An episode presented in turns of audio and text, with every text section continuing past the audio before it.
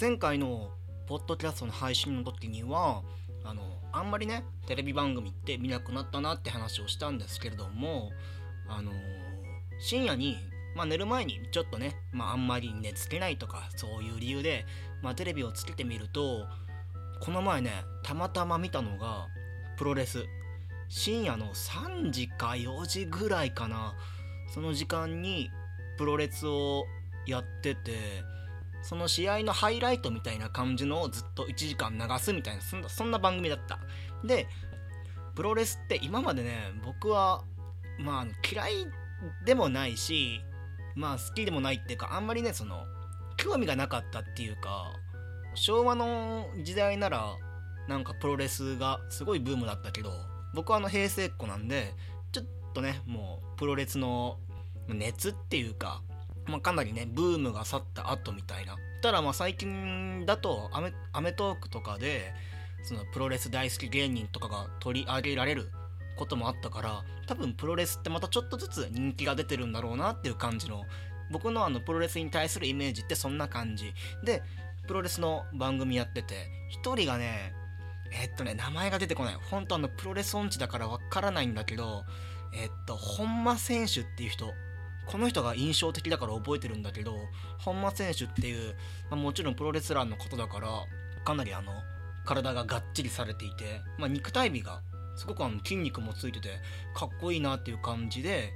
顔もねなんかあちょっとなんかいかつい感じでかっこよくてであの金髪ヘアにしててあすごいかっこいいなと思いながら見てて。でまあプロレスってあの僕の思うプロレスってスポーツじゃなくてエンターテインメント性の高いまあなんかみんな見て笑うみたいなそんなものだと思ってるので、まあ、僕もあの試合中ずっと笑ってたんですけれども、まあ、例えばそのプロレスの選手のするもうなんかみんなするような技例えばそのブレインバスターとかブレインバスターの説明どどうやってすればいいんだブレインバスターって。相手をつかみかかって、ま、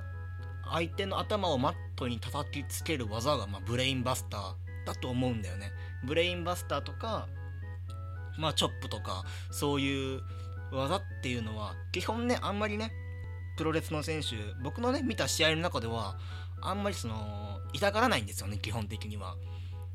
マットにすぐ倒れてしまってあの組み伏せられてレフェリーにそのカウンターごめんカウントを取られてもワンツーぐらいですぐにあの跳ね上がってまだできるぞみたいな感じなんだけれどもあのその本間選手必殺技っていうのがありましてテレビ番組のテロップにもずっと書いてあったそのこけし落としっていう技があってで多分ね多分っていうか まああのテレビのテロップにも出るぐらいのこけし落としって技なんだからまあさぞかしねそのブレインバスターみたいな大技よりもすごく強い技っていうか派手な技でその本間選手にしかできないような技なんだろうなと思って見てたらあの相手の選手っていうのがその本間選手の対戦相手っていうのがなんか左肩にその、まあ、サポーターかな？シールみたいなサポーターが貼ってあって多分左肩がなんか試合中だか試合前だかに怪我をしてるようで左肩が外れてると。僕もねあの本当にプロレスを最初から見てるわけじゃないから全然わかんないんだけどどうやらね左肩が、まあ、怪我をしていて、まあ、ここを突かれると弱いと。であの本間選手がチャンスの時に小手落としをすると。もうどんな技なんだろうと思ってみたら本間選手があの垂直に立ってそのまま倒れるように自分の頭を対戦相手の怪我をしている左肩に突進っていうかそのまま垂直に落ちるっていうね。それであの、まあ、ヘッドアタックですよね。頭で攻撃をしてであのこっちはあのブレインバスターとか大技を見ちゃっててそのブレインバスターでも対戦相手っていうのは全然痛がってなかったのにあのただね頭の、まあ、要は頭突きですよ。その頭突きを食らっただけですげえ痛がる対戦相手っていうのがねすごく面白かった。もうそっちは痛痛がるんだみたいなそんな感じだったんだけど。まあまあその本間選手の試合も終わってなんかもう一試合やってるなと思ってまだ寝つけないっていうかあのこけし落としのまあ、そのなんかしょぼい割には、まあ、しょぼいって言っちゃあれかな。なんか自分の思っていたような技じゃなかった割にその相手の選手が痛がるっていうのでもうねちょっとプロレスに興味出ちゃったから、まあ、次の試合も見ようと思って。でその次の試合っていうのが、まあ、外人選手と日本人の選手。これもね僕はあの本当にプロレス音痴なんで全然わかんないんだけどあの選手の名前とかもう覚えてもないしね。見たの4日とか5日前だから覚えてもないんだけど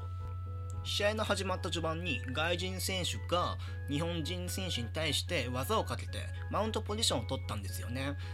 マウントポジションを取ったからレフェリーに対して早くカウントを取れカウントを取れってやってるんですけれどもなかなかねカウントを取らないと。でもカウント取らないまま、まあ、試合が続行して、まあ、その最初のね技をかけたかけて有利を取ったにもかかわらずカウントを取らないまま終わっちゃったから、まあ、それに対してねその外人選手の団体の社長これもね団体の社長っていうのが外人の人でファッション的にもねやっぱり外人って体型がすごいからもう180、90センチあってなんかマスクをして肌も露出していてその肌の露出してる面っていうのもねまたもう筋肉がすごくてね手振り身振りでさっきのお前なんでカウント取んなかったんだってもう自分がリングの中に入らんとせんばかりにやってくるから、まあ、それに対してねあの1対1の試合なんでレフィリーの方ももう入ってくんな入ってくんなってこレフィリーももうレフィリーの方で身振り手振りでやってるんですよね。そうするとリングの中ってまあそのまあ、プロレスの試合にルールがあるかどうかっていうのはこれまた微妙な点なんですけれどもまあそのルールをね、まあ、監視する人がいないとその隙に外人選手っていうのがリングから降りちゃってあどこ行くんだろうと思ったら放送席にその今回の試合の優勝ベルトっていうのが置いてあってその優勝ベルトを勝手にね持ち出してもちろん相手の選手もその相手の日本人選手もその日本あのレフェリーの方に行っちゃってるからもうね独壇場なんですよ。外人選手の。その外人選手のやってる悪霊っていうかまあある意味ねルール違反なんですけど今回デスマッチじゃないから何かねその物を持ち込むっていうのも NG なんですよね。その外人選手が優勝ベルトをリングの中に持ち込んでで自分はねあの優勝ベルトを持ってきてるっていうのを、まあ、相手の選手にバレないようにするためにちょっとねあの痛がってるふりをして倒れてその自分のねお腹の方に優勝ベルトを隠して、まあ、優勝ベルトを隠すように、まあ、倒れてその日本人選手がなんだなんだと思って近づいたところにところをその急に立ち上がって優勝ベルトでその日本人選手の頭をぶん殴るっていうわーと思ってお前それいいの？みたいな。で、まあ、それ見たレフィリーもこダメダメダメダメみたいな。なんで勝手にそれ持ち込んじゃってんの？みたいな。そんな感じでその優勝ベルトを没収して例えばなんかサッカーとかサッカーとか野球とかバスケットボールとかルール違反するとその、まあ、罰則っていうかまあサッカーだったら相手にそのゴールのあのボールのね権利が渡るとかまあバスケットボールもそうなんですけど、まあ、そんな感じがあるんだけれどもプロレスってあるのかなみたいな。でもうその試合ももうそこの場面で俺もうお腹いっぱいになっちゃってわめちゃくちゃ面白いなと思って後日、まあ、YouTube のプロレスのね公式の番組でなんか試合の、まあ、この試合はまなんか無料でその放映しますよみたいなそんな YouTube のね試合がやっててその時は誰だっけなさっきのあのこけし落としで取り上げた本間選手。本間選手の試合をね見てたんだけれどもあのレフィリーってね大変だわ。レフィリーってなんかね見るとその選手よりかはかなりね細い印象を受ける。あんまりねその筋肉っていう盾を持ってないと。で僕の見た試合の中で、まあ、本間選手とまあ、その悪役プロレスの悪役の人が対戦していて本間選手がその相手の悪役悪役の選手にラリアットを仕掛けようと、うん、ラリアットっていうのがその自分の腕で相手のね首元を狙うっていう結構ね危険な技。でその本間選手はあの勢いをつけてラリアットを決めたいからリングの端から端まで走って相手の選手にラリアットを当てようとしたところで相手の悪役の選手がレフィリーを盾にしてレフィリーがそのラリアットを食らう形になるっていうえそれいいのみたいなあの野球で審判に抗議する時って絶対に手あげちゃダメなんですよ。例えばそのはたくとかもう殴るなんて絶対ダメで、まあ、蹴るもダメなんですけれどももうあの審判に危害を加えたら即退場なんで胸っていうか鳩胸でその審判に対してこれ抗議をするっていうのがまああのたまにねその見る乱闘集なんかである場面なんですけれども今回に限ってはもう審判を盾にしちゃってるっていうもうやばくないみたいな。もちろんレフィリーって鍛えてるわけじゃないから本気で痛がるんですよね。でずっとねのたうち回ってるんですよリングの上で。でもその中でももう無視して試合は続行っていうかレフィリーを盾にされた時の本間選手の顔っていうかね。えマジみたいな。ちょっとあの本間選手が駆け寄ろうとする場面とかはすごく印象的だった。プロレスの中でレフィリーって一番大変なんじゃないかっていう。なんか変にねその鍛えすぎちゃって選手よりもいい体しちゃうと絶対にそのダメだしひょろひょろの体のまま稀にその事故に巻き込まれて自分がすごくすごい痛い目に遭うっていう一番大変なもの見ちゃったなみたいな。そんな感じの僕のプロレスの話でした。結構ね関係ないところまで飛び飛びしちゃってごめんなさいね。えー、っとジングル挟んでゲームの話に行きます。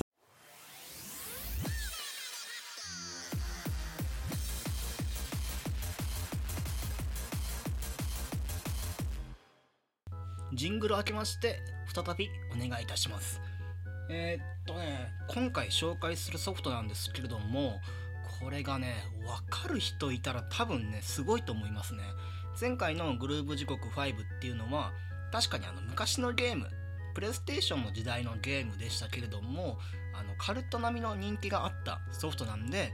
今この2015年でも、まあ、全然ね、まあ、知ってますよっていう人はいたんですけれども今回のソフト、まあ、最近リリースされたソフトなんですけれどもまあとりあえず紹介してみましょうか。バグダスデバッガー検定。今回は PS ビータ PS モバイルで配信しています、えー、バグダスデバッガー検定をまあ、紹介していきます。これ知ってる人いたら本当になんかゲームが好きな人なんだなっていうそもそも PS モバイルって何ってところからなんですけどソニーがあのプレイステーションも遊べる、まあ、携帯でプレイステーションのソフトが遊べますよっていうのとあとまあ電話もできますみたいなそんなソフトを作ったんですよね、まあ、ソフトっていうかデバイスですね。デバイスを作ってまあそれがプレイステーションモバイルっていうんですけど、まあ、今回はその話は別にいいでしょう。えっ、とね、プレイステーションビータ、プレイステーションモバイル専用ソフト、専用っていうか、まあ、ソニー系の専用ソフト、バグダス、デバッガー検定なんですけれども、まあ、このゲーム、まあ、これ名前の響きからね、まあ、多分、バグを出すゲームなんだろうなと。で、まあ、検定っていうぐらいだから、このバグを出すのもストーリーがあるわけではなくて何問か問題があってまあその自分のねその出来に応じて応じてその最終的に全てのバグを出し終えた後に、まあ、その点数が発表されるなっていうのはもう皆さんこのタイトルから、まあ、察し察することができると思うんですけれども、まあ、その通りですとしか言いようがありませんね。これね今回ねまあその前にちょっとだけねゲームの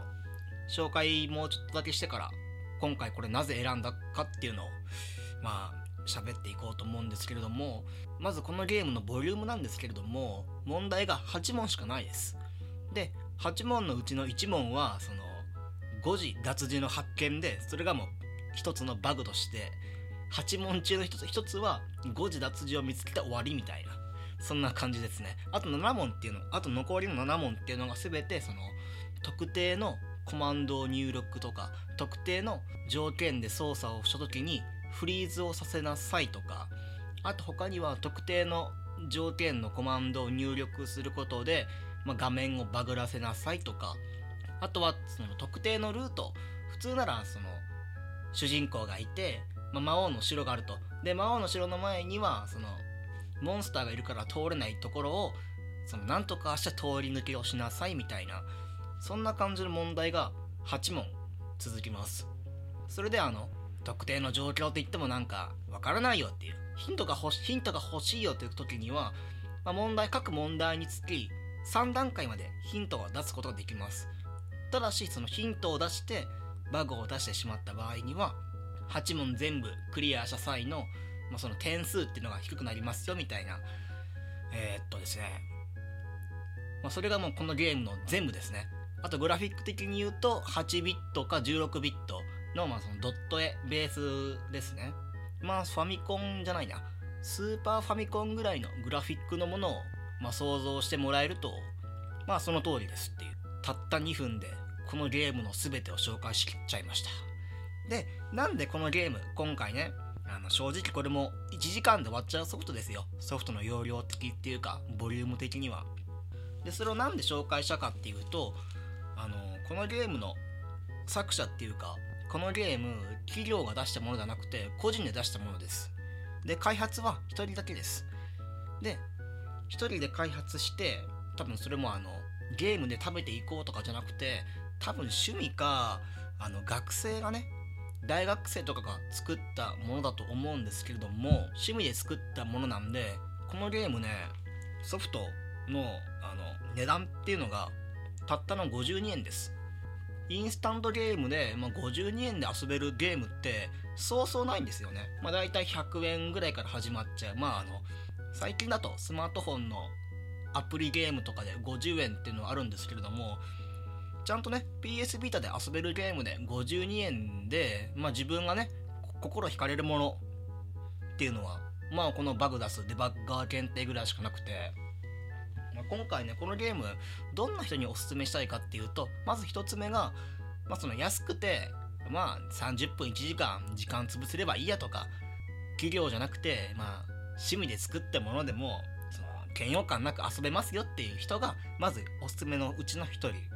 で2つ目のおすすめしたい人っていうのが昔 RPG 作るとかで自分でゲームを作っていた人っていうのが今回ね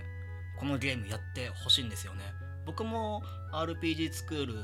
でゲームを作っていた時期っていうのがありましたのでどうしてもね変なバグって出るんですよね。自分じゃあの考えられないようななんでこんなバグが出ちゃうんだろうなっていうバグが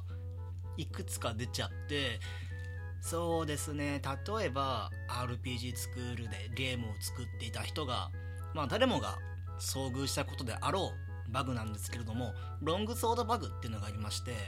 まずねゲームを始めたばっかりゲームじゃないやゲームまあある意味ゲームなんですけどゲームを作り始めたばっかりの時期に例えば宝箱を設置してまあ、それそれを開いた時に、まあ、ロングソードを手に入れるっていうそういう命令を出したいと。じゃああのグラフィックで宝箱を選択して宝箱を設置して宝箱をね A ボタンとか決定ボタンで選択した時にそのロングソードを入手したっていうメッセージウィンドウを出せばもう勝手にそのアイテムの中にロングソードが入ると思い込んでいた時期がまず一つねまあそれもねあのメッセージウィンドウが出るだけで実際にはそのロングソードが手に入らないからまあそれも一つのバグですね。でまたねあの次の段階に行って、まあ、ちょっとねあの RPG スクールのことを勉強してなるほどこうすればいいんだということで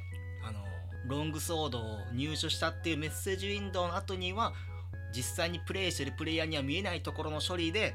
あのロングソードを入手アイテムの中にロングソードを入手するっていう命令を実行するとそうすることでメッセージウィンドウが出る。そのそのメッセージにはロングソード入手したっていうメッセージが出る。そして裏の処理ではロングソードがねアイテム欄に1個増えてるなんですけれどもそれでも宝箱閉じちゃうじゃないですか。でもまた宝箱を選択するとロングソードを入手したっていうっていうコマコメントが出てきてまたあのロングソードを入手してしまうと。これが、あの無限ループできちゃうと。でこの無限ループできちゃうと何がまずいかっていうとまあ、永遠とね手に入るわけですよ。A ボタンを押すたびに宝箱を開いてロングソードを入手したと。でまたロングソードを入手したと。これをね99回繰り返してあとね、武器屋に行って、売るっていうボタン、売ることで、99本分ロングソードをね、あの、自分がね、意図しない形で、そのプレイヤーが儲かっちゃうっていう、そういうバグですね。で、もう一つ、もっとね、あの、スクールのことを勉強したと。もうね、あの、無限増殖するロングソードバグなんて作らないぞと思ってまあそのまた宝箱を使って、まあ、今度はね、まあ、変数とかスイッチとかもう今やもう多分昔作ってた昔なんか RPG 作る特に2000の時代をねやっていた人ならもう懐かしい単語なんですけれどもじゃあこの変数とかスイッチとかを駆使してじゃあこんなバグはもう起こせないぞと思ったらやっぱりね使い始めっていうかまあ難しいんでその一個一個の処理が。難しい処理なんで一番最悪な例はねあのゲームの申告が止まっちゃうっていうバグなんですけども宝箱を開いたロングソード入手者っていうテキストメッセージウィンドウが出ると。でそれが閉まらないんですよ。もうずっとそのテキストウィンドウ開きっぱなしで、まあ、ロングソード入手者ロングソード入手者っていうのを A ボタンをいくら押しても閉じることができないっていうバグ。まあこれがねあのロングソードバグの三段活用って言うんですけど 今初めてな命名書ねそんなの。そういうバグとかもあるんでなんか昔なんか自分で RPG スクールとかをやっててバグに苦戦したとかなんでバグが起きちゃうんだろうっていうのを原因を突き止めたりとかでその原因を突き止めた上でそのバグ潰しをしたっていう経験がある人にはこのゲームはね販売の価格が52円なんですけれどもその52円以上の価値は絶対にあると思います。ですのであの昔 RPG スクールとかでゲームを作ったことがありますよっていう経験のね人にはこのゲームぜひプレイしてほしいなって思います。なんでこんなバグが起きちゃうんだろうっていうのを考えながらこのゲームやってもらうと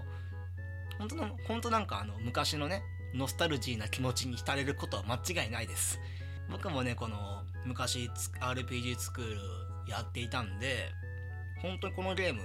まあ、たったね1時間だったんですけれども昔の高校生ぐらいの、まあ、楽しくもあり今思い出してみるとちょっとね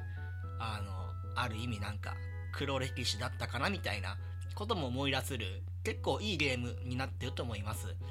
えっ、ー、とねプレイステーションモバイルのページってなかなか見つけるのがめんどくさいんで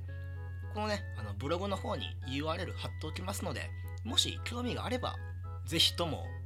このゲーム52円なんでなんかあのプレイステーションストアで余ったお金を使ってダウンロードしてもらって1時間、まあ、みっちり遊んでもらえればなと思います。え、ではあの今回はこの辺で終わりということでまたあのやる気があれば来週更新やる気がなければ地球滅亡の日に更新しますありがとうございましたお聞きいただきありがとうございましたこれからも定期的にポッドキャストを投稿しようと考えています。汚い喋りですが、購読していただけると幸いです。